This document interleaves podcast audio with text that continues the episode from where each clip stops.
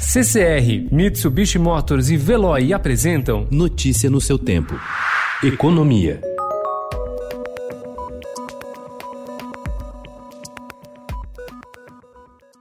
Os efeitos negativos da pandemia do coronavírus sobre a economia levaram o Banco Central a reduzir a Selic, a taxa básica de juros, pela oitava vez consecutiva. Em decisão unânime, os dirigentes da autarquia cortaram na noite de ontem a taxa em 0,75 ponto percentual de 3 para 2,25% ao ano. Esse é o menor juro básico já registrado no Brasil. Ao mesmo tempo, a instituição sinalizou que no próximo encontro, marcado para o início de agosto, pode manter a taxa taxa no atual patamar ou efetuar um novo corte, mas de menor intensidade.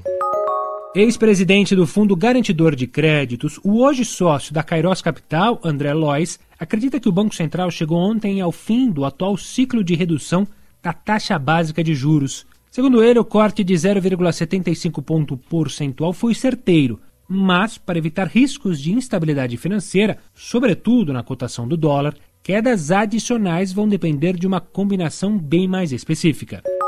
Com a Selic em 2,25%, o investidor deve considerar o seu perfil de risco e priorizar a diversificação de sua carteira, segundo especialistas ouvidos pelo e-investidor. A economista da Toro Investimentos, Paloma Brum, diz que o investidor conservador não tem como sair da renda fixa, mas diversificar a carteira entre as taxas de juros aumenta as chances de rentabilidade. Ela sugere que 60% dos recursos nesse perfil devem ser aplicados em papéis atrelados à Selic ou ao CDI.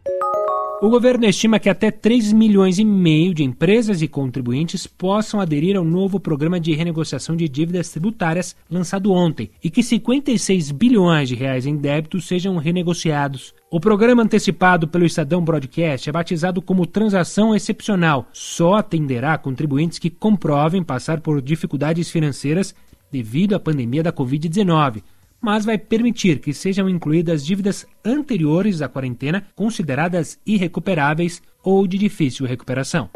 A Inbrands, grupo de moda que concentra marcas como Elos, Richard, Salinas, VR e Alexandre Erkovitch, está preparando um pedido de recuperação judicial na esteira do fechamento temporário de suas lojas por causa da pandemia do novo coronavírus. Apurou o Estadão, com três fontes próximas ao assunto. A companhia já contratou um escritório de advocacia para tocar a operação. Notícia no seu tempo. Oferecimento CCR e Mitsubishi Motors. Apoio Veloy. Fique em casa. Passe sem filas com o Veloy depois.